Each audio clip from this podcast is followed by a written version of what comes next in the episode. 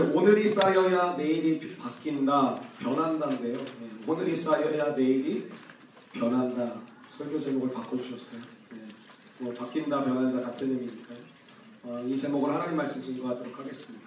우리가 믿음을 가지고 교회 다니지 않습니까? 그리고 우리가 크리스천이라고 이야기합니다. 뭐, 뭐 하는 거냐면 신앙생활한다는 거죠. 신앙생활. 신앙생활이란 신앙과 단어가 합쳐진 합성어입니다. 신앙과 생활은 따로 떨어져 있는 것이 아니라 한 몸처럼 붙어 있는 생활을 하는 것이 신앙생활이라는 것이죠. 사실 그리스도인의 삶에 신앙과 생활이 분리되면 안 되겠죠. 뭐 이론적으로 우리가 너무나도 잘 알고 있습니다. 신앙 그 자체가 생활로 연결되는 것, 그것이 신앙생활한다고 우리가 표현할 수 있습니다. 신앙과 삶이 분리되는 순간부터 우리는 괴리감을 느끼고요. 우리 마음 가운데 죄책감이나 다른 마음들이 찾아오기 시작한다는 것이죠. 저는 한국교회 안에 이 신앙생활에 대한 오해가 있다고 생각합니다. 신앙생활을 잘한다는 것은 무슨 뜻일까? 일상 속에서 우리의 삶 속에서 신앙이 표현되어야 된다는 것이죠. 우리가 신앙이 좋고 신앙생활을 잘한다는 것을 어떻게 받아들이려면 교회 생활을 열심히 하고 빠지지 않고 모든 자리에 참석하고 열정적으로 어떤 일들을 해 나가는 사람들을 신앙이 좋다고 이야기합니다. 그래서 교회 집사님들이 하시는 말씀을 곰곰이 들여보면 말이 안 되시는 말씀이 하나 있어요. 뭐냐면 저 집사님은 믿음은 좋으신데 성격은 좀 별로다. 저 권사님은 너무너무 성실하시고 믿음은 좋으신데 성품은 별로다. 여러분 믿음이 좋은데 성격이 안 바뀔까요? 믿음이 좋은데 성격이 나쁠 수 있을까요? 그건 아닙니다. 신앙생활이란 생활에 신앙의 영향력을 받는 것을 의미하는 것이죠. 그래서 신앙 따로 생활 따로 될 수가 없다라는 것입니다. 그래서 신앙이 좋고 믿음이 좋다라는 것은 나의 삶의 구석구석에서 내 생활의 모든 면에서 예수 그리스도의 향기를 바라고 하나님의 말씀의 뜻이 전하여지는 삶을 사는 것 그게 신앙이 좋다라는 것입니다. 야고보서는 계속해서 강조하지만 하나님을 믿는다라고 고백하는 사람들이에요. 예루살렘에 있었던 사람들이 하나님을 믿기 때문에 디아스포라로 퍼지기 시작합니다. 왜 핍박이 너무나도 강해서 이 핍박을 피해서 예수님을 믿는 믿음을 포기할 수 없어서 곳곳에 흩어져서 이 믿음을 지켜가는 사람들입니다. 하나님을 믿는다고 이야기하는데 뭐가 없냐면 열매가 없습니다. 하나님을 믿는다고 이야기하는데 하나님의 향기가 나지 않습니다. 하나님을 믿는다고는 이야기하는데 말씀의 삶이 드러나질 않습니다. 우리가 하나님을 믿기 때문에 이 자리에 있는 거 아니겠습니까? 예배를 드리고 말씀을 듣고 이 말씀을 듣고 살아가려고 애를 쓰는 사람들이 이 자리에 모여 있습니다. 근데 야고보서는 1세기 그리스도인들을 향한 말씀이었지만 그 말씀은 오늘 우리에게도 해당된다고 생각합니다. 하나님을 믿는다라고 얘기하는 우리의 삶 가운데 믿음의 열매가 있느냐? 하나님을 믿는다고 이야기하는 우리의 삶 가운데 정말 예수님의 향기가 나고 있느냐? 하나님을 믿는다고 이야기하는 우리의 삶 가운데 주님의 말씀의 증거들이 나의 삶을 통해서 드러나고 있느냐? 이것이 점검되지 않는다면 다시 한번 깊이 생각해 볼 필요가 있다라고 생각합니다. 힘들고 어려운 시대 속에 살아가는 것은 맞다라고 생각합니다. 저는 교회 안에서 생활하고 교인들을 만나고 교, 교회 다니는 청년들을 상담하고 만나지만 저의 삶도 때로는 너무나도 지치고 힘들 때가 많습니다. 하나님 앞에 눈물을 흘리며 기도할 때가 거의 날마다 그렇게 살아가고 있습니다. 근데 세상 한복판에서 살아가는 여러분들은 오죽하시겠습니까? 믿음을 가지고 살아간다는 건 말은 좋지만 그렇게 쉽지는 않, 않다고 생각되어집니다. 하지만 그러한 시대와 상황 속에 살아가지만 오늘을 쌓아가야만 내일이 바뀐다라는 것이죠. 오늘을 쌓아가야만 내일이 변한다라는 것이죠. 오늘 쌓는 것을 포기한다면 내일은 변하지 않습니다. 오늘 쌓는 것을 그만둔다면 내일은 바뀌지 않는다라는 것이죠. 시험을 참고 견디어내야 열매를 맺으며 살아갈 수 있는 것 우리 알고 있습니다. 근데 왜 우리의 삶에 믿음의 열매, 믿음의 열매라 함은 이 갈라디아서 5장 22절과 23절에 보면 사랑, 희락, 화평, 오래 참음, 자비, 양선, 충성, 온유, 절제 아홉 가지를 이야기합니다.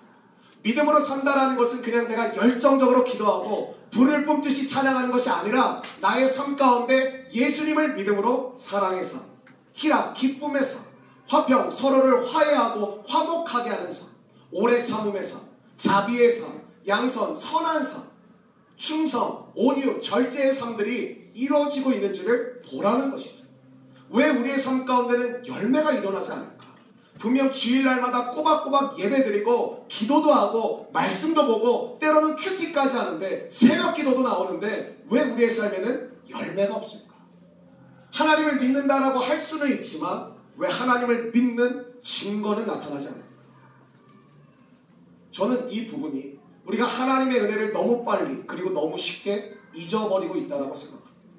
하나님께 받은 은혜가 없는 것이 아니라 하나님께 받은 은혜는 많지만 그 은혜를 너무 빨리 그리고 너무나도 쉽게 잊어버리고 살기 때문에 우리의 삶에 열매를 맺기까지 인내하고 수고하고 기다리고 참아내지를 못한다라는 것이죠. 여러분 오늘 야고보서 말씀도 어떤 거죠? 시험이 찾아왔을 때 두 가지를 해야 되는데 첫 번째는 참아야 되고 두 번째는 견뎌내야 된다는 것입니다. 시험은 달가운 손님이 아닙니다. 시험 받는 사람이 웃는 분, 웃는 사람 보신 적 있으십니까? 없어요. 시험 받으면 괴롭고 울상이고 힘든 것입니다. 근데 그 시험을 이길 수 있는 방법은 딱 두 가지랍니다. 처음, 첫 번째는 참는 거고 두 번째는 견뎌내는 것입니다. 참고 견뎌낼 때 뭐가 온다고요? 열매를 맺을 수 있다. 우리의 삶 가운데 열매를 향해서 나아가지 못하는 이유는 그럼 무엇이라고요? 우리는 하나님의 은혜를 너무 빨리 그리고 너무 쉽게 잊어버린다는 것이죠. 여러분 출애굽기의 말씀은 초반부 1장부터 10장까지가 무엇이죠? 이집트 왕자 보신 분들 아시겠지만 기적적인 하나님의 사건들이. 피, 이 나일강이 피로 변하고 이 개구리 재앙이 오고 이 재앙이 오고 파리 재앙이 오고 돌림병, 악성 종기, 메뚜기, 흑암, 장자가 죽는 재앙들이 일어납니다. 사람의 힘으로는 아무도 그것을 했다라고 이야기할 수 없을 만큼 하나님을 믿지 않는 사람들까지도 하나님이 하셨다라고 말할 수밖에 없을 만한 일들이 열 가지가 일어났습니다.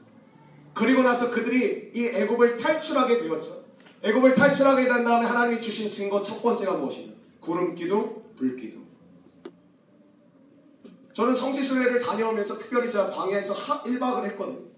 왜 불기둥이고 왜 구름기둥인지 느끼게 됐어요. 낮에는요 40도 50도까지 올라가는데요. 작은 나무 그늘 안에만 들어가도 의외로 선선합니다.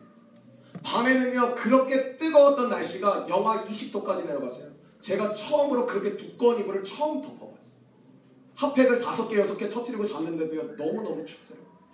그래서 하나님이 주신 첫 번째 증거는 그들에게 꼭 필요했던 것. 첫 번째는 구름 기둥, 두 번째는 불 기둥이었던 거죠.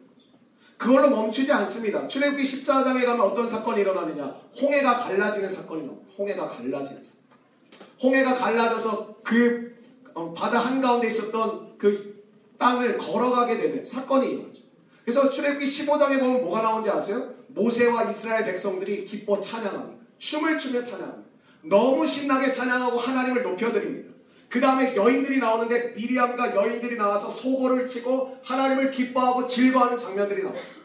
근데 재밌는 것은 15장에 그렇게 하나님을 찬양했던 이스라엘 백성들이 사흘이 지났어요. 사흘이 지났는데 마실 물을 얻지 못한 거예요, 광야에서. 그러자 그들은 곧 하나님께 원망과 불평을 하기 시작한다는 것이죠. 기적적인 그 은혜. 하나님께서 하셨던 그 놀라운 은혜를 기억하는 기간은 단 3일. 3일이 지나자 그들은 하나님을 잊어버립니다. 하나님이 주신 은혜, 하나님이 주신 축복, 하나님이 주신 용서, 하나님이 베풀어 주신 놀라운 사랑 다 잊어버립니다. 그리고 불평하고 원망합니다.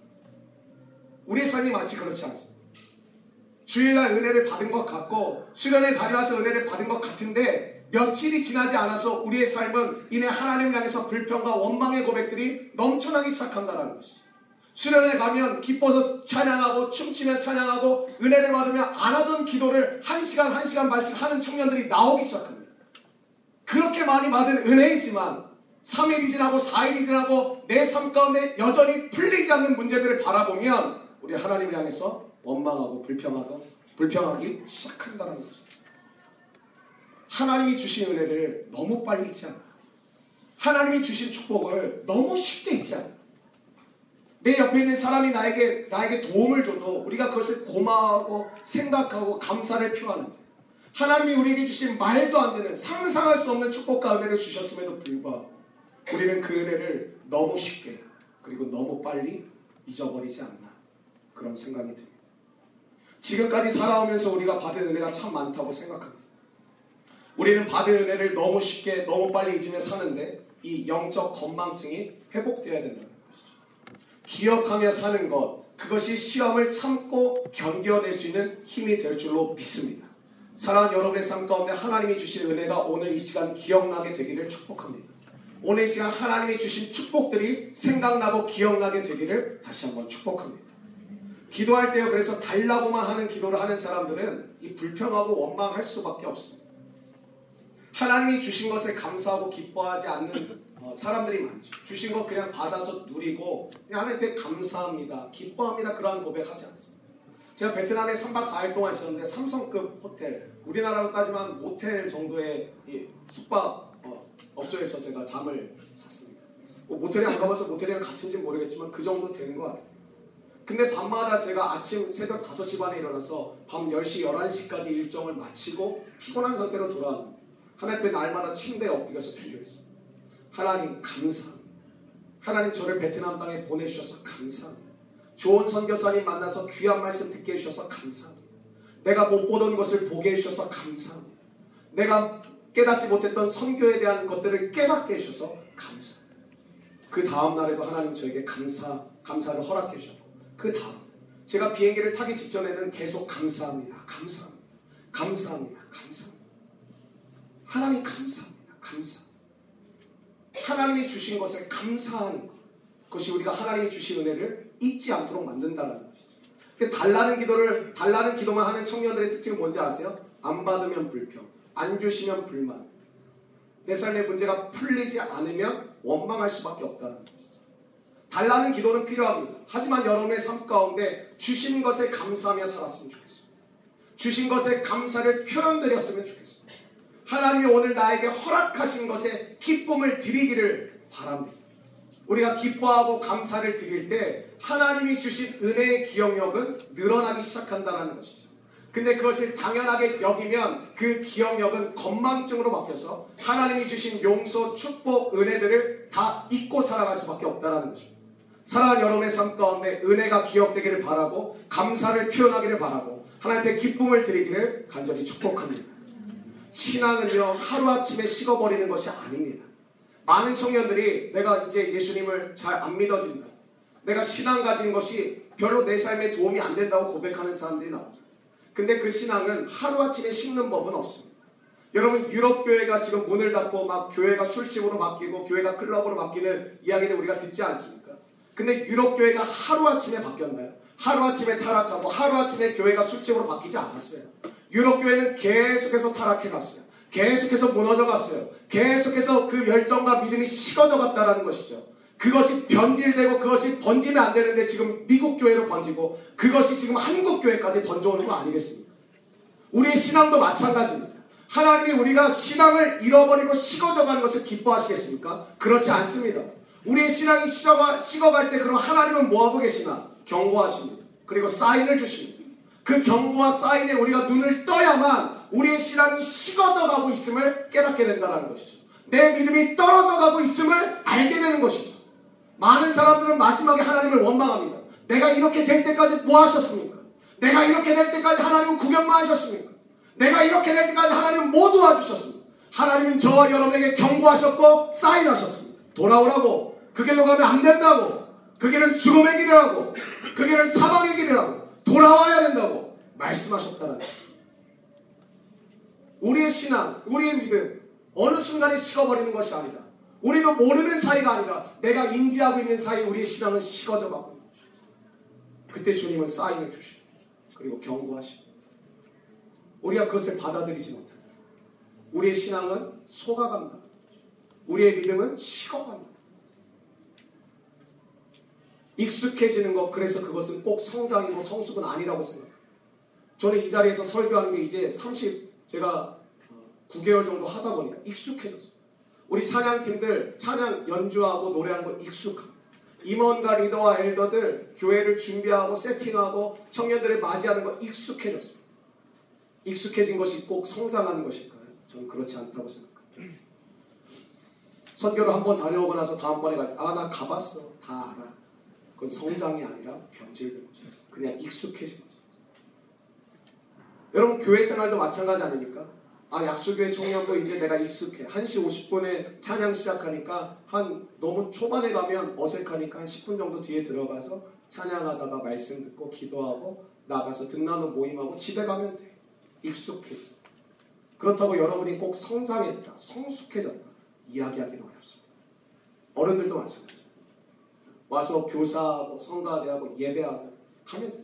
교제하고 익숙해졌죠? 근데 우리의 신앙이 꼭 성장했다, 성숙했다고 이야기할 수 있을까요? 저는 꼭 그렇진 않다고 생각합니다. 익숙해지는 것은 필요한 일이지만 익숙해질수록 우리가 바라봐야 되는 것은 무엇이냐? 성장이고 성숙이라는 것이죠. 여러분이 하고 있는 일들에 익숙해져야 된다고 생각합니다. 근데 익숙해지는 것에 멈추지 않고 익숙해지되 성장하셔야 될 줄로 믿습니다. 익숙해지되 성숙하기를 바랍니다. 그것이 하나님께서 우리를 향한 기뻐하시는 뜻이라고 믿습니다. 믿음을 통해 힘을 얻지 못한다면 자신의 믿음에 대해 저는 깊이 생각해 보아야 된다고 생각합니다. 믿음을 통해 힘을 얻지 못한다. 대부분의 사람들이 믿음으로 살아가지 못하는 이유는 신앙이 추상적이라는 거죠. 추상적. 우리들이 가지고 있는 믿음과 신앙은 의외로 추상적, 구체적이지 않고 실제적이지 않고 분명하지 않고 명확하지가 않습니다. 선명하지 않다라는 것이죠. 제가 질문해 보겠습니다. 여러분 복음이 무엇이죠? 교회는 복음을 증거하고 복음을 전파하는 곳이라는데 복음이 무엇이죠? 우리가 십자가를 의지하고 십자가를 붙들고 십자가를 통과하는 설교를 많이 들었는데 십자가를 통과하고 의지한다는 것은 어떤 의미입니까? 이게 하나님을 믿는 우리가 가야 될 길인데 이게 복음이고 우리가 붙들어야 될 것들인데 우리는 의외로 우리의 신앙과 믿음은 추상적인 경우가 굉장히 많습니다. 복음이 무엇이냐? 복음은 이것이다라고 딱 얘기하지 못하고 십자가를 통과한다는 건 무엇이냐? 십자가를 통과한다는 이런 것이다. 명확히 이해하지 못합니다. 왜냐하면 머리로는 많이 들어서 알고 있긴 한데 경험해 보질 못하는 것이죠. 복음 듣기는 많이 들어서 익숙한 단어입니다. 십자가의 능력 많이 설교를 들어서 익숙한 단어입니다. 근데 그것이 익숙한 단어일 뿐이지 우리의 삶 가운데 경험되고 체득된 적이 없기 때문에 정확한 믿음의 분명하고 선명한 기준이 없다는 것이죠. 영적인 실력은 아는 것이 아니라 경험하는 것이죠. 영적인 능력은 깨닫는 것이 아니라 체험하는 것입니다. 물론 알고 깨달아야 체험하고 경험하는 것이겠지만 아는 것에서 멈추지 말고 깨닫는 것에서 멈추지 말고 우리가 그것을 경험해야 된다는 것이죠. 그래서 대부분의 사람들이 모호한 개념으로 신앙을 의지하다 보니까 어느 순간이 되면 신앙은 자신의 삶에 결코 도움이 되지 않습니다. 믿음이 결코 나의 삶에 힘이 되지 않습니다. 왜? 분명한 것이 아니고 여러분 나를 도와줄 수 있는 사람이 내 옆에 있는 바로 가까운 친구라면 힘이 되어지겠지만 내 친구의 친구의 친구면 내가 그 사람을 그렇게 알고 있어도 힘이 되겠습니다. 분명하지 않은 사람이죠. 명확하지 않은 사람. 나에게 선명한 관계가 아닌 사람이기 때문에 그렇습니다. 하지만 나랑 명확한 관계를 가지고 있는 사람이 나를 도움을 줄 수 있는 힘과 능력을 가지고 있다면 그것은 어떤 거죠? 힘이 되는 거예요. 도움이 되는 거예요. 능력이 되는 거예요. 때로는 필요를 채워줄 수도 있는 거예요. 여러분 우리가 하나님을 향한 믿음이 왜 자꾸 성장하지 못한 채 그냥 그냥 그냥 가느냐? 명확하지 않아. 분명하지 않아. 선명하지 않아. 우리 삶 가운데 추상적인 믿음이 오늘 시간 떠나가고 분명한 믿음으로 가길 원하는 여러분과 저의 삶이 되기를 축복합니다. 우리의 모호한 우리의 신앙의 관념과 개념이 떠나가고 하나님을 분명히 알아가고자 하는 믿음의 열정과 마음이 저와 여러분 마음 가운데 일어나기를 다시 한번 축복합니다. 그래서 수박 겉핥기식의 신앙에 만족하면 참 신앙의 실체를 경험하지 못합니다. 들은 것만 많고 경험한 것이 적어서 겉은 번지르르 하지만 속은 비어있는 경우가 많습니다. 조금만 구체적으로 질문을 던지면 어떤 반응을 일으키느냐 엉뚱한 대답을 하거나 얼렁뚱땅 넘어가려고 합니다.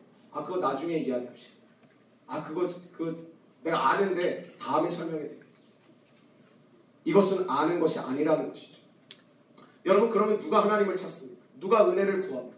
누가 축복받기를 원할까요? 누가 하나님을 붙들기 원할까요? 간단합니다. 은혜를 받아본 사람이 하나님을 붙듭니다. 수련회 참석, 참석하길 희망하는 100명의 명단을 제가 받아봤는데요. 그, 그 아래는 꼭 빠지지 않는 청년들이 있습니다. 어떤 청년들이야? 은혜를 경험해 본 청년. 하나님을 바라본 청년. 하나님의 능력을 체험해 본 청년들은 빠지질 않습니다.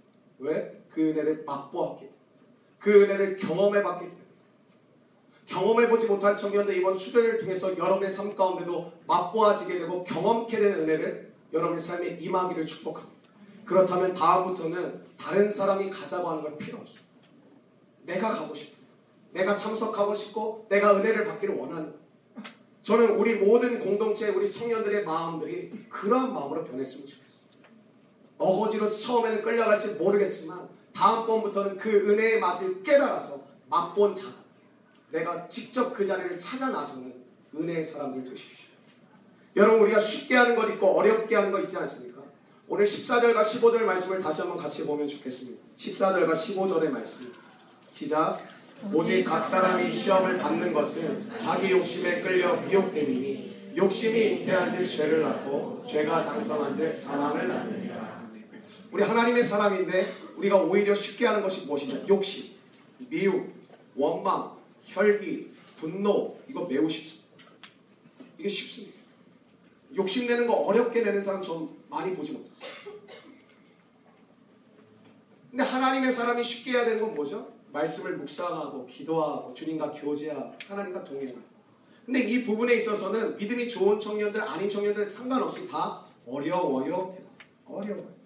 힘들어요. 여러분 우리가 그리스도인의 자녀의 정체성을 가지고 살아가는 사람들인데 우리에게 쉬워야 될 것이 말씀과 기도와 하나님과 함께하는 시간이 되어야 되지 않겠습니까? 근데 오히려 우리들은 욕심내는 거, 미워하는 거, 질투하고 시기하고 원망하고 불평하는 걸 굉장히 쉽게 하는 반면에 하나님 앞에 큐티하고 말씀 보고 기도하고 경건하게 살아가는 거 거룩하고 순결성을 지켜가는 거 매우 어렵게 느껴져요. 저는 우리가 쉽게 하는 것과 어렵게 하는 것이 바뀌어가는 성장과 성숙이 필요하다고 생각합니다. 오히려 욕심내는 게 어려워져. 미워하는 게 어려워져. 그렇게 될 수 있냐고 있습니다. 여러분 요셉은 아무도 보는 이가 없었지만 그는 죄 짓는 것을 어려워했습니다. 왜냐하면 하나님이 지금 나를 보시고 계시기 때문에 하나님 앞에서 죄를 지을 수가 없다. 죄 짓기가 힘들다는 거예요. 청년 한 명이 여기 있다고 생각하면 그 청년이 혼자 은밀히 짓는 죄를 제가 옆에서 이렇게 볼 수 있다면 그 청년은 죄를 짓지 않을 것입니다. 저도 마찬가지입니다. 우리는 다른 사람 한 명이 나를 이렇게 관찰하고 있다면 쉽게 함부로 행동하지 못할 것입니다. 그래서 집에서의 행동과 나와서 행동이 대부분 다른 이유가 거기에 있는 것이죠. 익숙한 사람 앞에서 익숙하지 않은 사람 앞에서 행동하는 게 다른 이유가 거기에 있는 것이죠. 그래서 익숙해지면 친밀함을 넘어서 무례해지기. 그럼 친밀함과 무례함은 다른 것입니다. 우리의 삶에 모든 은혜가 십자가를 통해 흘러 들어오고 십자가가 핵심이거든요. 십자가를 통과하지 않고서는 그래서 하나님의 은혜를 경험할 수가 없어요. 저는 십자가를 통과한다는 게 무엇이냐 그것을 여러분과 오늘 마지막으로 나누고 말씀을 마무리하길 원합니다. 복음으로 온몸으로 감격하고 사로잡혀 본 경험이 없다면 우리의 신앙생활은 매우 밋밋해질 수밖에 없어요. 김 빠진 콜라처럼 그런 맛을 느낄 수밖에 없는 거죠. 하나님께서 우리를 위해 행하신 가장 위대한 일은 예수님이 십자가에 달려 죽으신 일입니다. 왜냐하면 로마서 5장 8절에 봤더니 우리가 아직 죄인 되었을 때, 의인이 아니라 죄인 되었을 때, 그리스도께서 우리를 위하여 죽으심으로 하나님께서 우리에 대한 자기의 사랑을 확증하셨습니다. 죄인이었던 우리를 위해서 예수님이 죽으신 것, 그게 하나님이 우리에게 행하셨던 가장 위대한 일. 십자가는 하나님이 우리를 얼마나 사랑하시는지를 보여주는 사건이었습니다. 예수 그리스도의 십자가는 우리 신앙에서 반드시 통과해야만 하는 과목입니다. 이 십자가를 통과하지 않고서는 성도가 될 수 없습니다. 갈라디아서 2장 20절에 보면 내가 그리스도와 함께 십자가에 못 박혔나니 못 박혔나니 이제는 내가 사는 것이 아니요 내 안에 그리스도께서 사시는 것이다. 이제 내가 육체 가운데 사는 것은 나를 사랑하사 나를 위하여 자기 자신을 버리신 하나님의 아들을 믿는 믿음 안에서 사는 것이다. 여기서 나오는 나는 누구냐면 나의 옛 자아를 이야기합니다. 우리의 옛 자아는 어떠한 특성을 가지고 있느냐? 이기적이고 자기 중심적. 죄로 똘똘 뭉쳐있는 것이죠. 우리의 싸움이 여기서부터 시작되는데 우리를 불행하게 살도록 조종하게 만드는 것 그게 우리의 옛 자아. 욕심부리게 하고 미워하고 싫어하고 벗어나게 하고 날마다 죄를 짓고 죄책감에서 빠져나오지 못하도록 하는 것 또한 우리의 옛 자아. 너가 이렇게 죄를 지었는데 어떻게 그 죄를 용서받냐? 너 양심이 있어. 어떻게 이러한 죄를 지어놓고 너가 떳떳하게 하나님을 믿을 수 있다고 생각하지? 그거 욕심 아니냐 우리? 우리에게 거꾸로 질문하기 시작한 거야. 이런 옛 자아가 죽지 않으면 하나님의 백성답게 살아갈 수 없습니다. 아무리 주님의 말씀을 쫓아가려고 해도 이 죄성으로 가득한 옛 자아가 우리의 마치 뒷덜미를 잡아서 그 자리에 주저앉히고 만다라는 것이죠. 분명 주일날 내가 주님 앞에 결단하고 의지를 드리고 하나님을 믿, 믿길 원하는 마음으로 나아가지만 세상에 나아가는 순간 내 안에 있는 내 옛 자아가 마치 나의 뒷덜미를 잡아서 그냥 그 자리에 주저앉히고 만다라는 거죠. 너가 너가 할 수 있다고 생각해? 너처럼 이렇게 많은 죄, 죄를 지은 사람이 너 저 사람들이 너의 죄를 알며 너의 삶이 어떻게 될까? 끊임없이 우리 가운데 부끄러움과 죄책감과 두려움을 던져주면서 우리를 그 자리에 머무르고 주저앉게 만들어 버립니다. 그래서 십자가를 통과하지 않고는 자유함을 얻을 수 없습니다. 십자가를 통과하지 않고는 하나님의 사람답게 살 수가 없습니다. 왜 끊임없이 내 안에 있는 옛 자아가 나를 그 자리에 주저앉히고 야 그냥 망가졌는데 그렇게 살아. 야 이미 엎질러졌는데 그냥 그렇게 살아. 이미 다 끝났는데 그 자리에 살아. 뭘 변화되려고 그래. 뭘 새로워지려고. 뭘 달라지려고. 그렇게 될 수 없으니까 그냥 그렇게 살아. 그게 우리 마음 가운데 찾아오는 메시지 아닙니까? 변화되고 싶지만 안 된다라는 음성들. 새로워지고 싶지만 그 자리에 주저앉히는 음성에 나도 모르게 눈물을 흘리며 죄책감 가운데 쌓여서 오히려 더 방탕하고 오히려 더 취하고 오히려 더 세상으로 달려가는 우리의 역작용을 역반응을 보게 된다. 옛자를 죽이기 위해 십자가를 통과해야 된다. 그렇지 않으면 자기도 상처받고 다른 사람들에게도 상처 주는 일들이 반복되어져. 예를 들어 교회에서도 흔히 일어나는 일인데 한때는 열심히였는데 상처 투성이로 넘어져서 일어나지 못하는 교회 안에 교우들이 많습니다. 한때는 열정적으로 섬기다가 어떤 봉사나 섬김이나 열정적으로 하다가 어느 순간 보면 그 청년, 그 집사님, 장로님, 권사님이 상처투성이가 돼서 그 자리에 일어나지 못하고 그 자리를 떠나는 모습을 쉽게 본다. 또 열심히 하긴 하는데 안타깝게 선한 열매를 아름다운 열매, 성령의 열매를 맺지 못하는 사람들도 보게 됩니다. 이때 자아의 죽음 여부를 우리가 확인해야 돼요. 십자가를 통과한다는 것은 무엇이냐? 십자가가 무엇이냐? 나의 죄를 용서하는 것이다. 그럼 내가 예수님을 만난다는 것은 어려운 것이 아닙니다. 저는 여러분이 예수님을 만난다는 것이 너무 신비적이고 너무나도 여러분의 고차원적인 생각을 가지고 예수님께 접근한다고 생각합니다. 예수님을 믿는 것은 마치 내가 기도가 터지고 방언이 나오고 뭐 새로운 내가 환상을 보고 그래야 내가 예수님을 믿는 정말 내 삶이 뒤집어질 만한 사건만을 기다리기 때문에 예수를 만났음에도 만나지 못했다라는 마음으로 살아가는 청년들이 많습니다.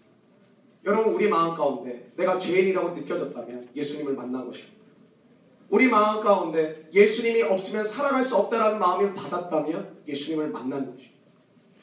십자가를 통과한다는 것은 그 십자가 앞에 내가 죄인임을 깨닫고 예수님으로 말미암아 내 죄가 용서함을 받고 새롭게 될 수 있다는 믿음을 먹는 것. 그 십자가를 통과하는 것인데 그것은 반만 통과하는 것입니다. 여기까지만 통과한 사람들은 어떻게 되느냐? 율법적으로 됩니다. 기쁨이 없습니다. 즐거움이 없습니다. 행복이 없습니다. 왜? 내가 또 죄를 지으면 죄인 되겠지. 노심초사하며 살아가고 죄를 반복적으로 또 지으면 넘어져서 죄책감 가운데 빠져서 그래서 내가 분명 변한 것 같은데 다시 돌아오고 분명 달라진 것 같은데 다시 그 자리인 것을 느끼게 된다는 거죠. 왜 내 삶은 달라지지 않고 변화돼서 나가지를 못하는 것인가? 십자가를 통과하는 것은 내가 죄인됨을 깨닫고 예수 그리스도의 십자가의 은혜로 새롭게 된 것뿐만 아니라 그로 인해서 부활의 기쁨, 내가 다시 거듭나는 새롭게 된 삶을 누리는 것. 그것이 십자가를 통과하는 것입니다.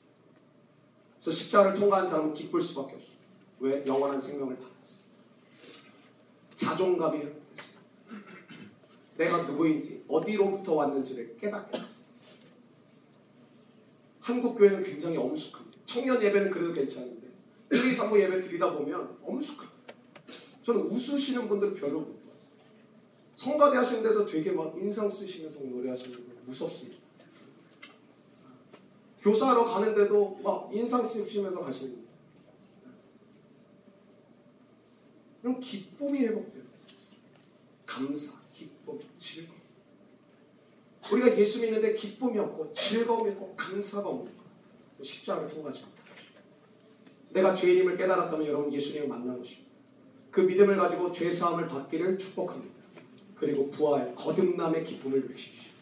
거듭남의 행복이 저와 여러분의 삶 가운데 꼭 임하기를 원합니다. 십자가를 통과하지 못하면 어떤 증세가 나타나느냐 그리고 십자가를 통과한 거 어떻게 하느냐 한번 옆 사람 보시겠어요? 한대 옆구리 쿡 찔러주시겠어요? 근데 눈, 눈을 불아리거나 주먹을 쥔다거나 그러면 십자가를 통과하지 못하는. 십자가를 통과한 사람은 그렇게 반응하지 않습니다. 저는 저희 공동체가 너무 좋습니다. 왜? 변한 사람. 이제는 한번 건드려 봐도 반응하지 않는 청년들을 제가 보고 경험합니다.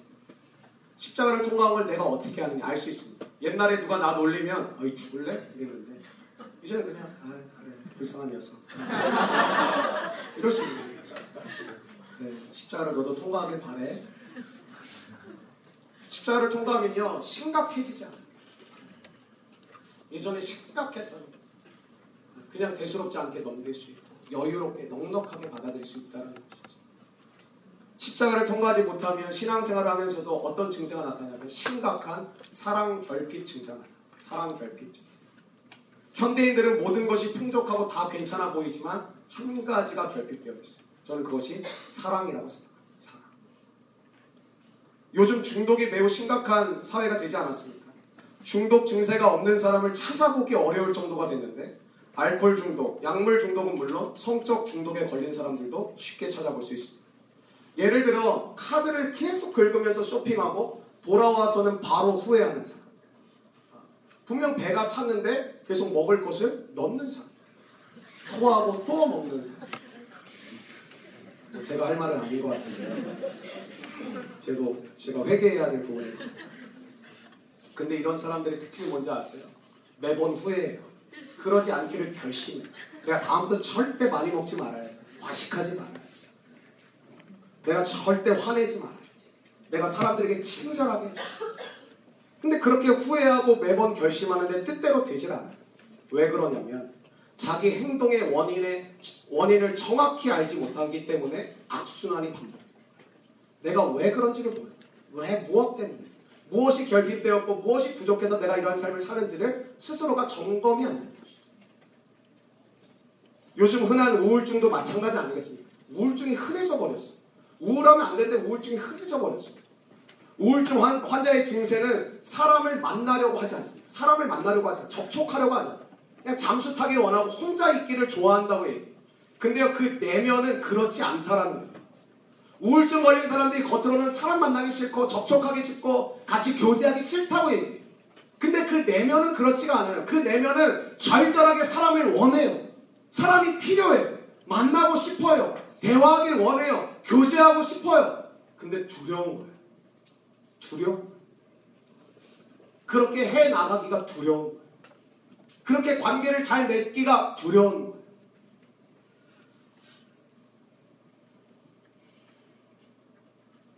이처럼 모든 문제의 근원을 짚어보면 사랑을 얻지 못해서 욕구 불만이 사연. 사랑을 얻지 못해서 욕구 불만이 죠 욕구가 불만. 사랑 결핍이 그 원인이라는 것이죠. 십자가를 통과하는 것은 하나님의 무한한 사랑을 받고 무한한 기쁨으로 살아가는 것이죠. 오늘 이것을 무엇으로 채울 수 있을까 고민하는 청년들 예수님의 십자가의 은혜와 사랑으로 채워주기를 축복합니다. 16절 말씀해 보니까 내 사랑하는 형제들아 속지 말라. 내 사랑하는 형제들아 속지 말라. 여러분 마음은 먹고 우리가 의지도 있지 않습니까? 아 내가 이번 이번 주부터는 아니 오늘부터는 내가 이렇게 살아갈 거야. 저도 베트남에 가서 얼마나 은혜를 많이 받고 깨달았는지 제가 한 내 삶의 여섯 가지를 이렇게 살아가겠다고 제가 노트에다 기록해서 왔어요. 근데 우리가 마음도 먹고 의지도 먹고 의지도 가져요. 오늘 같이 말씀 듣고 기도하다가 하나님 정말 나도 이렇게 살겠습니다. 말씀대로 살아보겠습니다. 도와주십시오. 붙들어 주십시오. 우리가 그런 마음도 있고요. 의지도 있습니다. 근데 몸이 따라와 주지 않습니다. 많은 사람들은 거꾸로 생각합니다. 내 몸은 준비가 되어 있는데 내 마음이 안 먹어지고 내 의지가 연약하고 박약해서 내가 이 일들을 하지 못한다라고 생각합니다. 근데 저는 거꾸로 생각합니다. 예배를 드리는 청년들은 대부분 마음이 있습니다. 그리고 하고자 하는 의지도 있습니다. 근데 뭐가 훈련이 안 되었냐? 몸이 훈련이 안 되었어요. 예를 들면 새벽 기도를 예를 들까요? 새벽에 나가 새벽을 깨우며 주님과 교제하리라. 아니 아침에 일어나서 내가 교회 가면 큐티하고 출근하고 큐티하고 학교에 가리라. 한 번쯤은 누구나 마음 먹어보았을 일들입니다. 근데 이것이 왜 안 되느냐? 우리는 마음이 약하고 내 신앙이 약하고 믿음이 약하고 의지가 연약해서 그렇다는데 몸이 훈련되지 않았기 때문에 아침에 좀 더 자고 싶은 욕망, 늦게 자는 습관, 훈련이 안 된 몸은 말을 듣지 않습니다. 알아요. 내가 더 먹으면 안 된다라는 것을. 근데 몸이 훈련되지 않았어요. 몸이 훈련되지 않아요. 머리로는 안 된다라고 사인을 보냈지만 몸은 절제가 안 돼요. 은혜를 받아 마음은 변했는데 수련회 갔다 와서 의지도 생겼는데 내 몸이 따라와 주질 않습니다. 그래서 우리는 마음만 바뀌면 돼. 생각만 바뀌면 돼.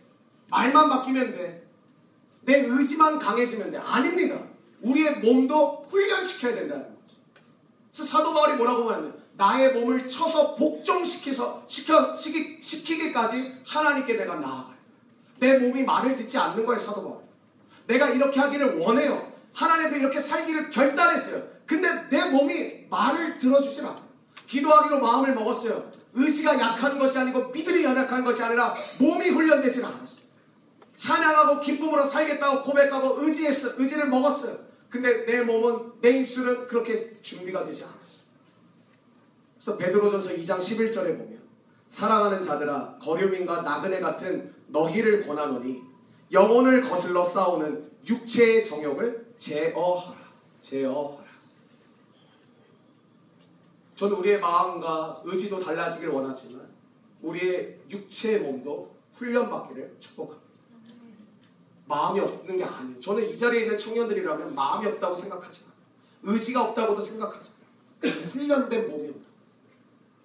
늦게 자는 습관, 아침에 더 자고 싶은 욕망 않아요. 누구나 똑같은 마음이지만 우리의 몸을 훈련시켜야 됩니다. 여러분의 의지는 충분하다고 생각합니다. 여러분의 마음도 충분하다고 생각합니다. 오늘 우리가 세상의 메시지에 속지 말고 우리를 진리로 이끌, 이끄셔서 열매 맺기를 원하시는 그 하나님의 초청에 응답하게 되기를 바랍니다. 십자가를 통과하십시오. 그렇지 않으면 성도가 될 수 없습니다. 하나님의 사람답게 살 수 없습니다. 익숙해지지 말고 익숙하되 성장의 포인트를 두시고 익숙해지되 성숙해지십시오. 나 이제 교회 일다 알아. 나 이제 선교 가면 뭐 하는지 다 알아. 수련회 가서 뭐 하는지 나 다 알아. 그게 중요한 게 아니야. 그래서 그래서 성장해요. 성숙해져야 돼요. 그러니까 십자가 알아. 아는 게 중요한 게 아니라 경험하고 체험하는 게 중요한 것이죠. 그래서 오늘 하루를 쌓아. 욕심내는 거 쉽고 미워하는 거 쉽지만 그걸 쌓으면 내일은 뻔한 결과가. 오늘 지금은 내 몸과 마음과 의지가 훈련되지 않아 조금은 불편하고 조금은 어렵지만 오늘을 믿음으로 쌓고 오늘을 말씀으로 쌓고 오늘을 기도로 쌓아갈 때 저와 여러분의 내일이 변화되게 될 줄로 믿습니다. 그러한 삶을 우리가 꿈꾸고 소망하길 원합니다. 수련의 시간 2박 3일도 채 되지 않는 짧은 시간일지 모르겠지만 저와 여러분의 시간에 바쁜 분주한 일상을 좀 멈추고 주님만을 바라보게 되는 시간이 되기를 축복합니다. 현대 사회는 바쁨이 능력이라고 생각하는데 성경은 그렇지 않습니다. 바쁨은 죄라고. 바빠도 평온함과 평안함을 가지라고. 우리는 바빠야만 내가 능력 있는 사람처럼 바빠야 분주해 보여 아 저 사람 되게 어, 능력 있나 사람들이 많이 찾나 일을 많이 하나 생각하지 분주함을 내려놓고 1년에 2박 3일 3박 4일 주님만을 바라볼 수 있는 믿음의 시간을 꼭 버리지 마십시오 이 기회를 붙잡고 십자가를 통과하고 믿음을 쌓아가는 그래서 내일이 변화되는 그 약속의 청년 공동체가 되기를 다시 한번 축복합니다.